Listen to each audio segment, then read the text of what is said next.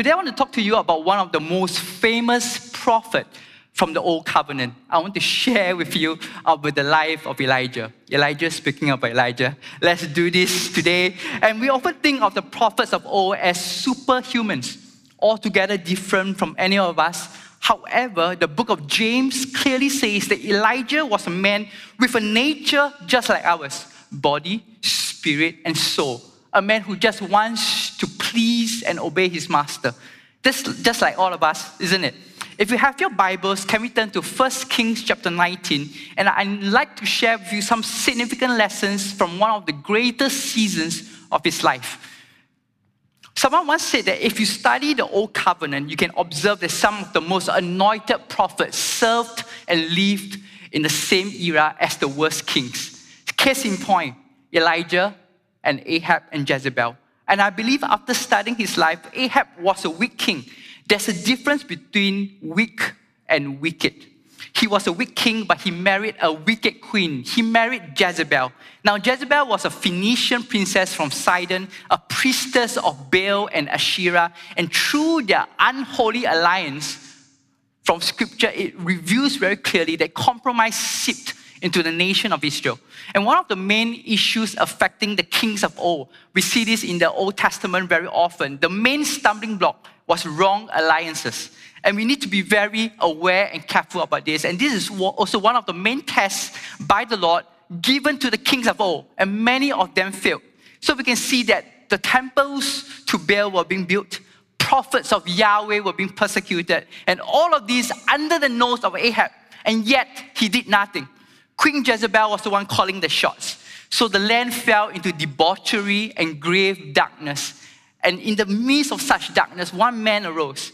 Elijah came into the scene and preached against them and made himself an enemy to Ahab and Jezebel. Even his name was totally against everything they believed him. His name means Yahweh is God.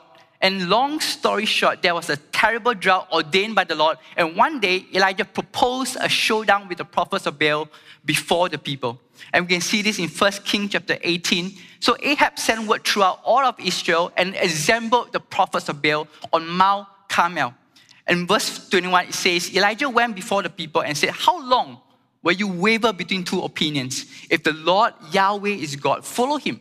But if Baal is the Lord, follow him. The scripture says the people said nothing.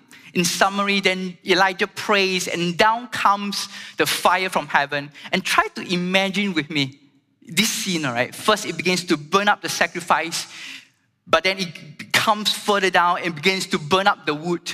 It actually begins to consume the very stones of the altar, and the stones begin to disintegrate. And the earth begins to be consumed, even though water was poured on it. Finally, everybody falls down, I guess, from the intensity of the heat as well as the awe and wonder. And they begin to proclaim with their own lips, The Lord, He is God. Incredible victory in the sight of all. And now we come to the main story of this message. We go straight to chapter 19. And I'm going to share with you from verses 1 to 18 to give you some context. And we can see that Elijah won a resounding victory at Mount Carmel the people who were form, formerly silent without any opinion at all started on their own to confess Yahweh is the Lord. As scriptures say that the power of the Lord came upon Elijah, he overtook the chariot of Ahab and rain started falling. The drought was over. And you can imagine that Elijah at this point is expecting a revolution. The people finally are supposed to rise up in rebellion against Jezebel. Elijah probably thought that things will start to be smooth after the great victory, that God definitely has a plan. And Ahab and the wicked king and his wicked witch wife Jezebel will either repent or be deposed from their throne. And he's supposed to come riding into Jezreel to, to the hero's welcome. Everyone will be clapping for him. They will give him a nice house uh, situated beside the palace so that he can advise and counsel the future king. But instead, we have 1 Kings chapter 19, verse 2. And it says, Then Jezebel sent a messenger to Elijah saying, So may the gods do to me and more also if I do not kill you by this time tomorrow. Take a look at this. There was no revolution. Elijah didn't get a hero's welcome, but he has to hide again. Jezebel was still in power. In fact, it almost seemed like she's, she's more energized by demonic forces. And we can see that Elijah's high on Mount Carmel is followed by a spiritual low, almost like a kind of depression. And before we can get into this, can, I, can we just acknowledge here in this room that isn't our life like that sometimes? Right after some tremendous victory, we go back into some spiritual low, fall back into some old temptation, or something goes wrong. It definitely has been the way for me. Some of my lowest points in struggling with temptation or tremendous pressure came after some great spiritual victory. For many of you, probably you obeyed God, experienced some success, but life took a turn that you weren't expecting. Sometimes you, tremend- you experience great, tremendous victory or breakthrough either at work, family, or ministry, but then you go back home. You realize things are either the same or probably even got worse. They're shouting, they're screaming at home. Parents are still fighting. Everything is in a mess. Your kids are still rebellious. And this passage is dealing with godly people getting discouraged. You know, one of the greatest preachers the church has ever known, Charles Spurgeon, very publicly wrestled with depression. And here's what he wrote He said, Fits of depression came over the most of us. Usually, cheerful as we may be, we are at intervals cast down.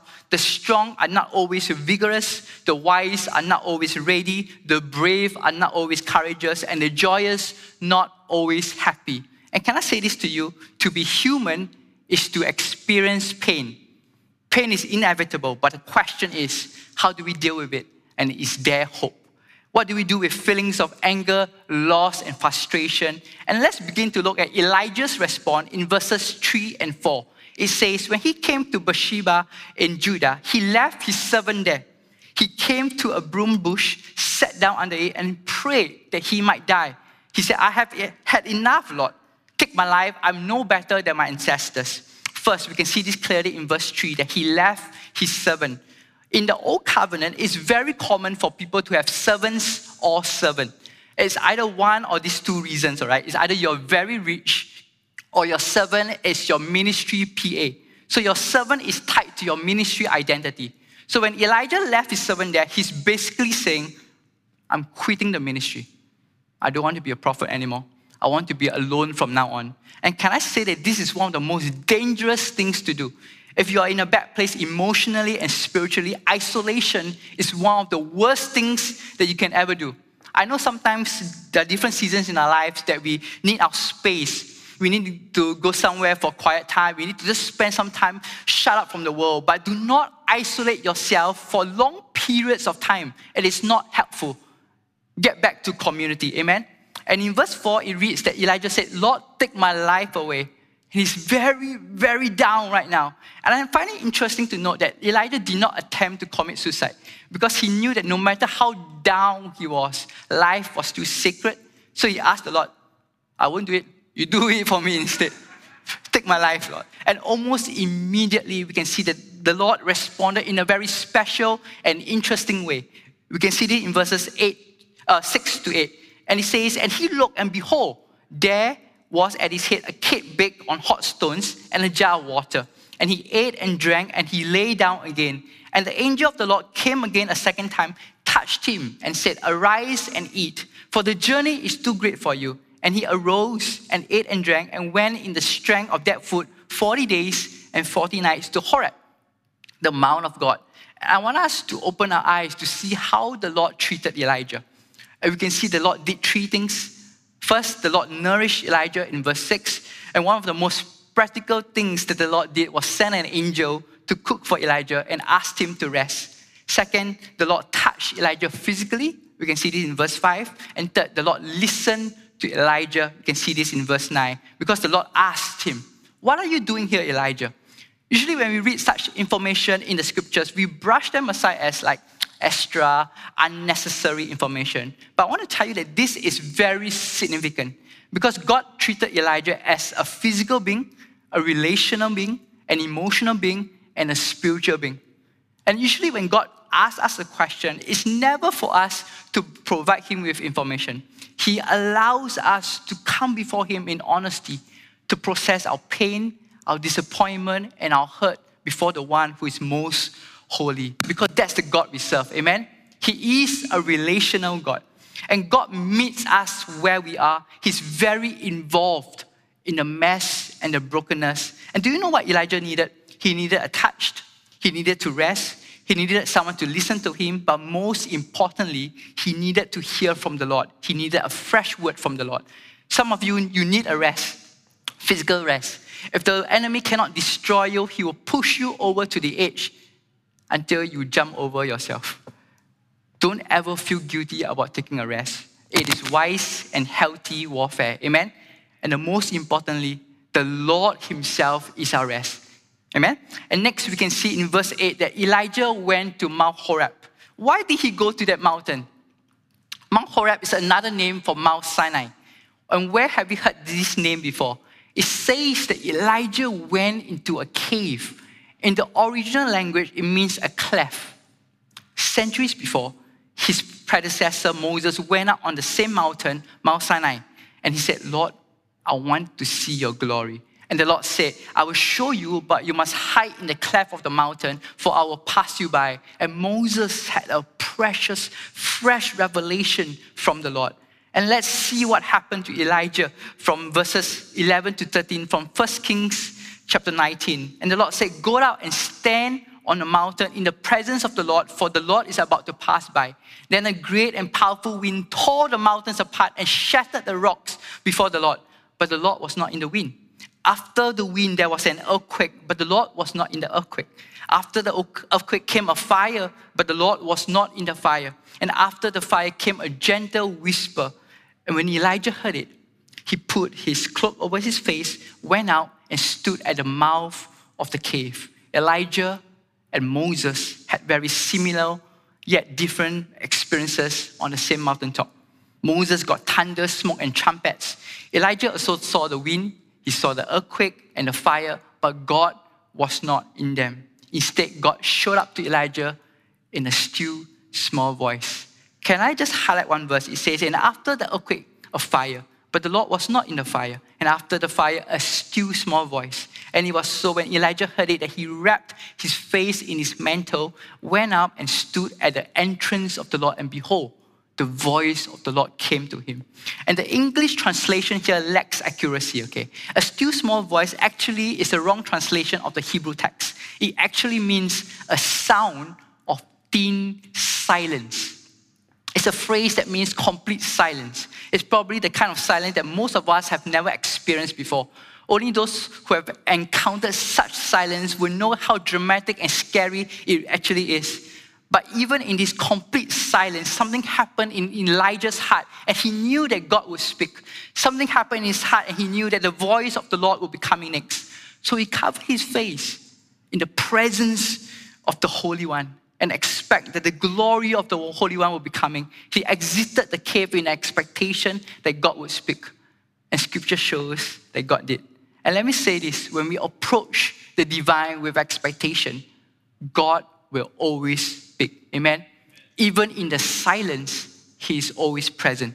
And we can see the difference between Moses and Elijah. God used the big, the explosive, the loud with Moses, and He used the soft, the mild, and the calm with Elijah. They were both equally significant experiences with God, but they look very different. In my life and in ministry, I observe an, uh, a temptation in a lot of us. We are always tempted to replicate the experiences of other people. Sometimes we think, he had a powerful encounter during worship. She heard a voice from the Lord during altar call. What about me? Is there something wrong with me? Instead, is it possible that we are looking for the thunder and the trumpets when God is using a still small voice? Both are significant mountaintop because God is still speaking. It's possible that God is giving us our own mountaintop encounter, but we are resisting it because we are waiting to have someone else's. We think that just because this person had it, I have, I'm supposed to have the exact same thing. Many years ago, we have this preacher that came um, um, to Cornerstone. I will not inform, uh, I will not mention name or where he's from, but it was an powerful night uh, meeting, and uh, I'm part of the altar team. So our altar members were there. We have about 20 of us, and uh, people were being touched by the Lord towards the end of the service, um, he very graciously asked for all the autumn team members to come to the front and he will minister to them because he was saying that you're always catching people. Now I want to bless you. Wow, so precious. So, um, and, and he talked about the joy of the Lord. And that in that instance, everyone, everyone in my team were all on the floor, like laughing, rolling. And I was like, God, everything that you have in store for them, I want it to. Am I nervous? Of course, like, I never laughed publicly before. I said, God, but, but if this is what you want for me, I'll, I will just, I will just do it. I, my hands are open. Just touch me as, you, as I am. Um, then he prayed for everyone. All encountered the Lord. Oh, sorry, most encountered the Lord. He, when he came to me, he laid hands. Um, but nothing happened. I didn't fall. Nothing happened. He laid hands again. I didn't fall. And I, by then I knew that a lot of eyes were on me, but in my mind, my conviction is no matter how much I respect you, I will not give you a courtesy fall. I will never fall down just like that, okay? But I said, God, no matter what, I still want you to touch me. And everyone left, they, they encountered the Lord. But let me tell you that the Lord touched me that night.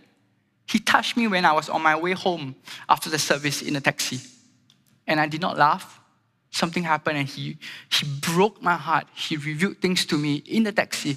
And instead of laughing, I was crying. And he revealed things that I've never in my mind imagined that were possible. He said, You have unforgiveness towards this person. I was shocked because I, I never thought that it was possible.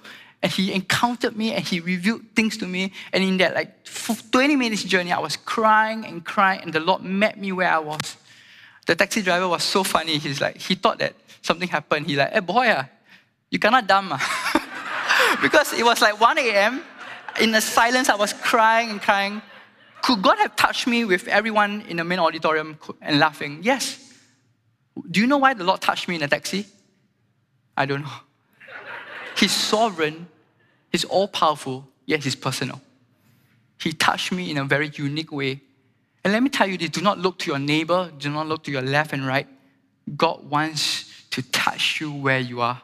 The Lord, in His wisdom and glory, will come and reveal to you in His own special way. He's all powerful, yet He's personal. Amen? You know, when Lazarus passed away um, and Jesus approached the family, Mary comes up to Jesus and said, Jesus, if you had been here, my brother Lazarus wouldn't have died. Martha, another sister, came up to Jesus and said, Jesus, if you were here, my brother wouldn't have died. Same situation, same question and Mary gets tears. Jesus wept. While Martha gets a theological lecture, Jesus reveals himself as I'm the resurrection and the life. He revealed himself as a man of tears and a man of truth. And what's going on here? Different hearts need different revelation from the richness of God's glory. Both of them, both of them needed different expressions. Amen? So let's continue with our chapter. In verse 13, then the Lord asked Elijah a question again. He said, What are you doing here? And from there, we can see the source of Elijah's problem. In verse 14, Elijah replied, I paraphrase, okay? He said, I have been very zealous for you. I'm the only one left, and now they are trying to kill me. Here was Elijah's mindset. First, he said, I've obeyed everything you've said. Why aren't you doing anything now? Second, he put God in a box. Third, he thinks that he's the only one in this journey. Elijah's issue was that he thought that he had a better plan. He thought that after Mount Carmel, things would have been fixed according to his plan. Elijah thinks that God has let him down, but God has not let him down. Elijah's limited view of God and how God works has let Elijah down, but God has always been at work. And in verses 15 to 18, God revealed his plan to Elijah. He said, Go back the way you came Go to the desert of Damascus. When you get there, anoint Hazael, king over Aram. Also anoint Jehu, son of Nimshi, king over Israel. And anoint Elisha, son of Shaphat, from Abel Meholah, to succeed you as a prophet. Jehu will put to death any who escape the sword of Hazael. And Elisha will put to death any who escape the sword of Jehu. Yet I reserve 7,000 in Israel, all whose knees have not bowed down to Baal and whose mouths have not kissed him. Through this, God revealed that He had a plan all along. I have been working all along, even though it was not your plan. And we can see that God's plan was so strange and out of this world. Elijah would never have thought of it. A prophet of Israel going to anoint a pagan king? Sounds ridiculous, right? anoint Hazael, an unbelieving pagan, would carry out the judgment of the Lord. And yes, this was the Lord's plan because his ways are higher than our ways. Amen. If I, if I can summarize Elijah's frustrations and expectations for you, after Mount Carmel, Elijah thought that things would happen according to his expectation. He thought that Ahab and Jezebel would lose power immediately and flee. And at Mount Horeb, Elijah thought that God would manifest according to his expectations. He thought the fire, the earthquake, and the wind would answer his question. Elijah was getting used to Mount Carmel's display of power, and he thought that this was how he was going to get his answers on Mount Horeb too. But God answered differently. But the most important thing is to listen to the still small voice, knowing that in all season, in all season, God has a plan. Because the reality of God is far greater than our preconceived conceptions of who God is. Amen. And listen, friends, sometimes when we can't understand or we can't fix our perceived outcomes into our plans, it doesn't mean that God is absent. It's very easy for us to judge God and say, Where were you when we were undergoing this? He was in the most unassuming way, working behind the scenes to ensure not just your future, not just your survival, but for your destiny. Amen? And from this passage, we can infer that when we are in a season of doubt, and in the valley of such discouragement, sometimes we need to do three things. I'm going to be a bit more practical right now, okay? First, expose the lie. Twice in this passage, God asked Elijah why he's down, why he's so depressed. And twice Elijah responds with a mixture of truth and error. We can see this in verse 14. He said, I have been zealous for you. Is that true? That's true. The Israelites have rejected you. That's true. They have killed your prophets. That's true. I'm the only one left, false. Because God has 7,000 faithful ones in Israel who have not bowed the knee to Baal, who have not kissed the idol of demons. And He's about to raise up another prophet with twice the power and anointing that Elisha had. Elijah was coming. And I'm the only one left. Do you realize how wrong that is? But that is often how despair works in our lives. Sometimes the progression of a few true things leads you to a dangerously false conclusion. You get so overwhelmed and your lenses get tainted and you start making untrue, ungodly confessions which affect your entire soul. It affects your entire heart and you become offended. And your despondent self is whispering these conclusions to you and you must stop listening to them.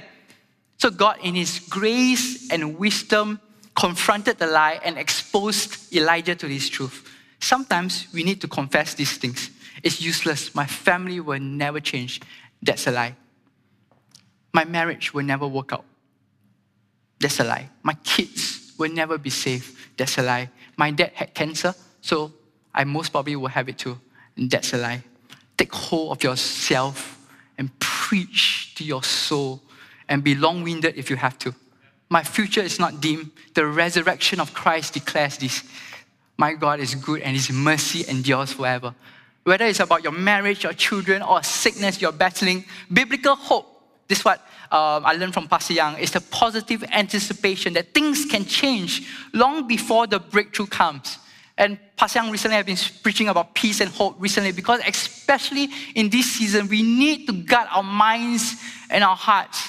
And I realized that much of our unhappiness in life is due to the fact that we are listening to ourselves instead of talking to ourselves. Every morning we are, when we wake, we are bombarded by many thoughts, some of them good, some of them bad.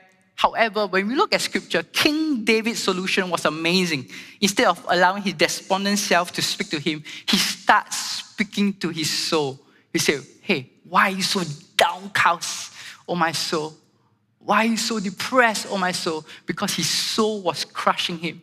So he paused and he says, Heart and mind, right now, you listen to me. Put your hope in God, for yet I will praise Him, for He is my Savior and my God. Amen? So let's start speaking life to our hearts because His mercies, they are new every morning. Amen? Second point, get back to your assignment. Verse 15, and the Lord said to him, Go return on your way to the wilderness of Damascus, and when you arrive, you shall anoint Hazael to be the king over Syria. And this story ends with God telling Elijah to get back in the business of being a prophet. He needs to go back to his assignment and he needs to end well. Remember, I mentioned he left his servant because he was saying that, ah, no, forget it, I'm done. But God said, please, lah, go back. Go back to do what I've called you to do. He needs to remember why he was caught and he needs to continue to be faithful to do what God has called him to do. Continue giving the word of God, continue training up holy men of God for um, the word of the Lord. Amen? For, for you, whatever you should be doing, no matter how despondent you are, pick yourself up and do not quit. Some of you, perhaps you're cell leaders or shepherds, you realize, oh, roadblock, hiccup, roadblock. I want to tell you, remember the first time why you became a shepherd. Get back to your assignment, start loving people, and it's possible. It's only possible when you have that fresh encounter with the voice of the Lord. Amen? Do you remember when Elijah was mocking the, uh, the servants of Baal? He said, Is your God on the trip? Is he taking a nap? But that's not our God. The God that we serve, the God that we worship, the God that we give our allegiance to, neither sleep nor slumber. He's in control.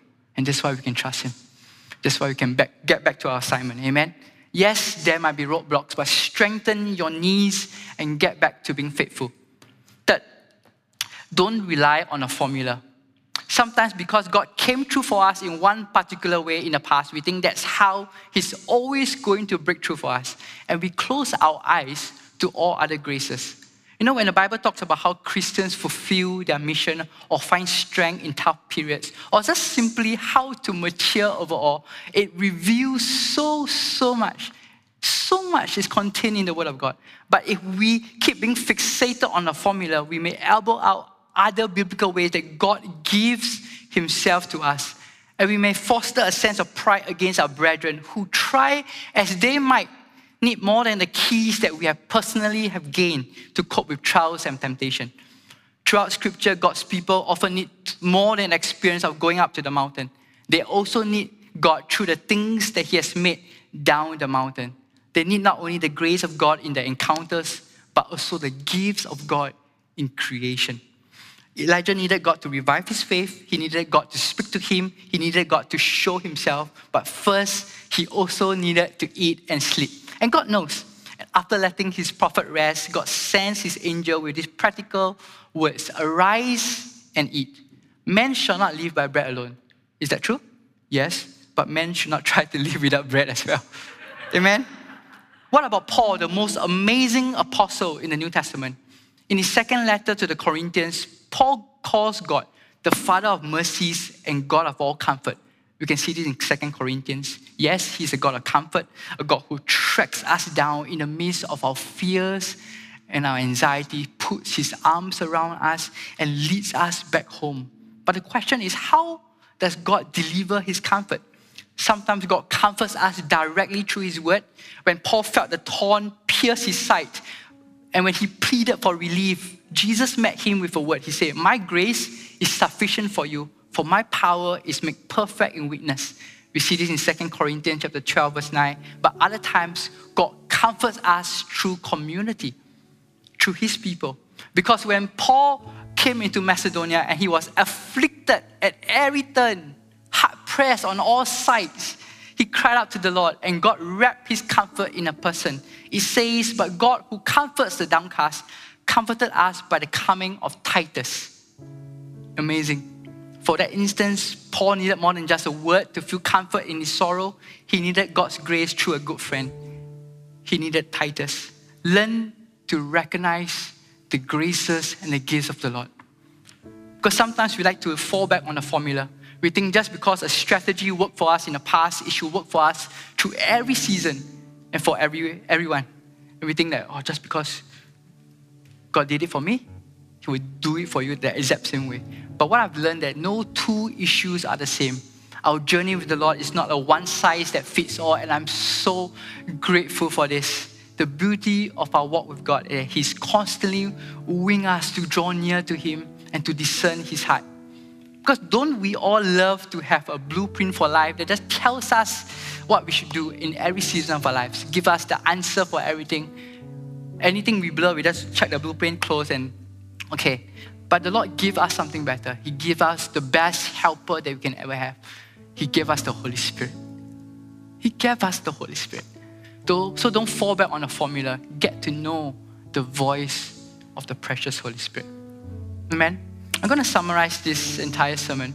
I'm going to say that discouragement is real. It can happen to anyone. But God is always at work in a mess, even when we think we are alone. Are you despairing?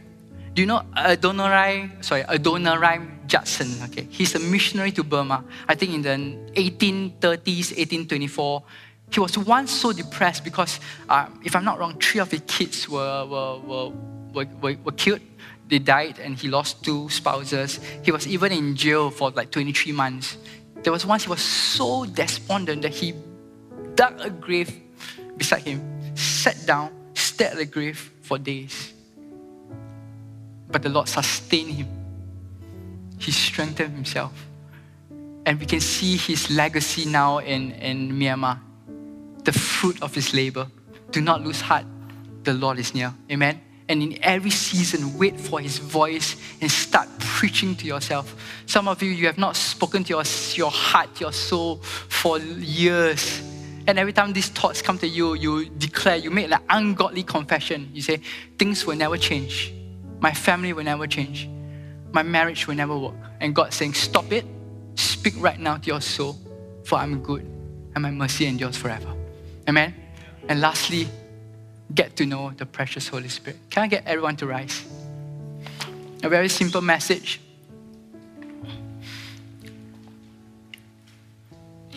I wish we can have altar call, but um, but Pastor Lynette is going to lead us in a worship song, and I just want to speak to some of you. I just feel that some of you you're at the brink. Okay, you just want to quit. You just want to let go of certain ministry obligation. And the Lord is saying to you right now strengthen your knees and your hands, and I will sustain you. Some of you, you need to recognize the graces of the Lord. It's so easy sometimes for pastor. Every time when people come to us, you say, you just need to pray more. I know it's true, okay?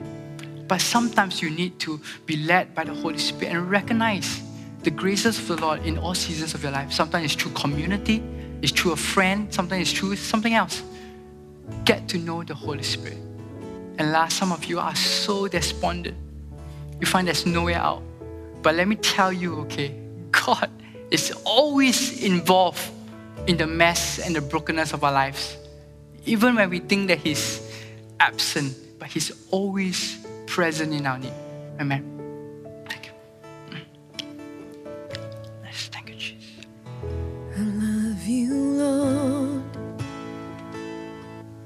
for your mercy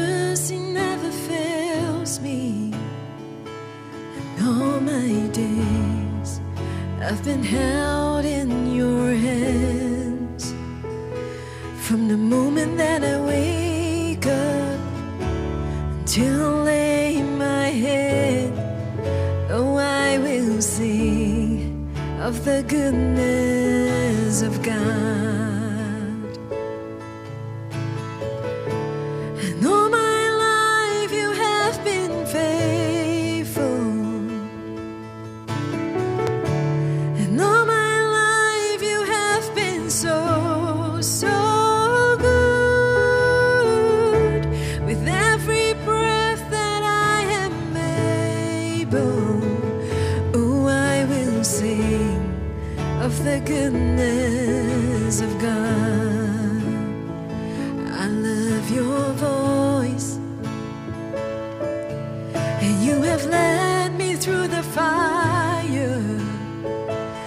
Darkest nights. You are close like no other. I've known you as a father, I've known you as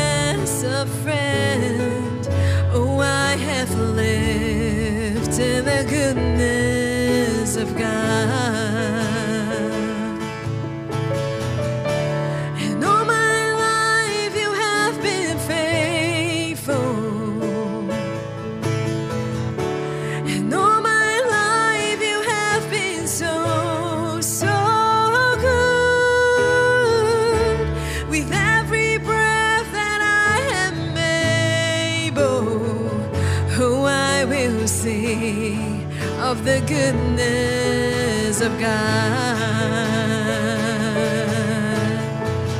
Your goodness is running.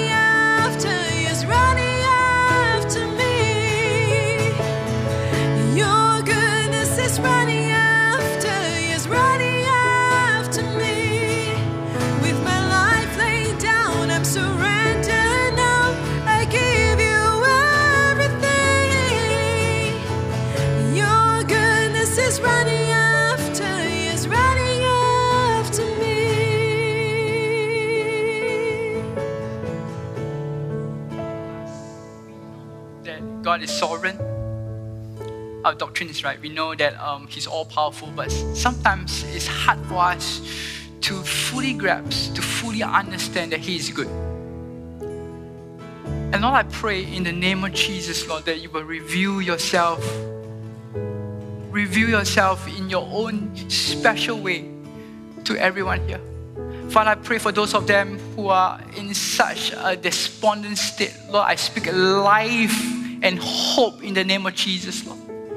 Dead dreams will come to life right now in the name of Jesus. I speak healing and restoration right now in the name of Jesus. Lord, you will meet them where they are. You are all powerful, yet you are personal. And Lord, I bless them in the name of Jesus. The blessings of God the Father and Son and Holy Spirit be with you. The Lord bless you. The Lord keep you. The Lord let His face shine upon you and be gracious to you. The Lord lift up His countenance upon you and grant you His supernatural shalom. So the blessings of God the Father, the strength and grace of Christ the Son, and the fellowship and communion of the Holy Spirit be with you now and forevermore. And uh, everybody say, Amen. Let's give God a praise offering, Amen.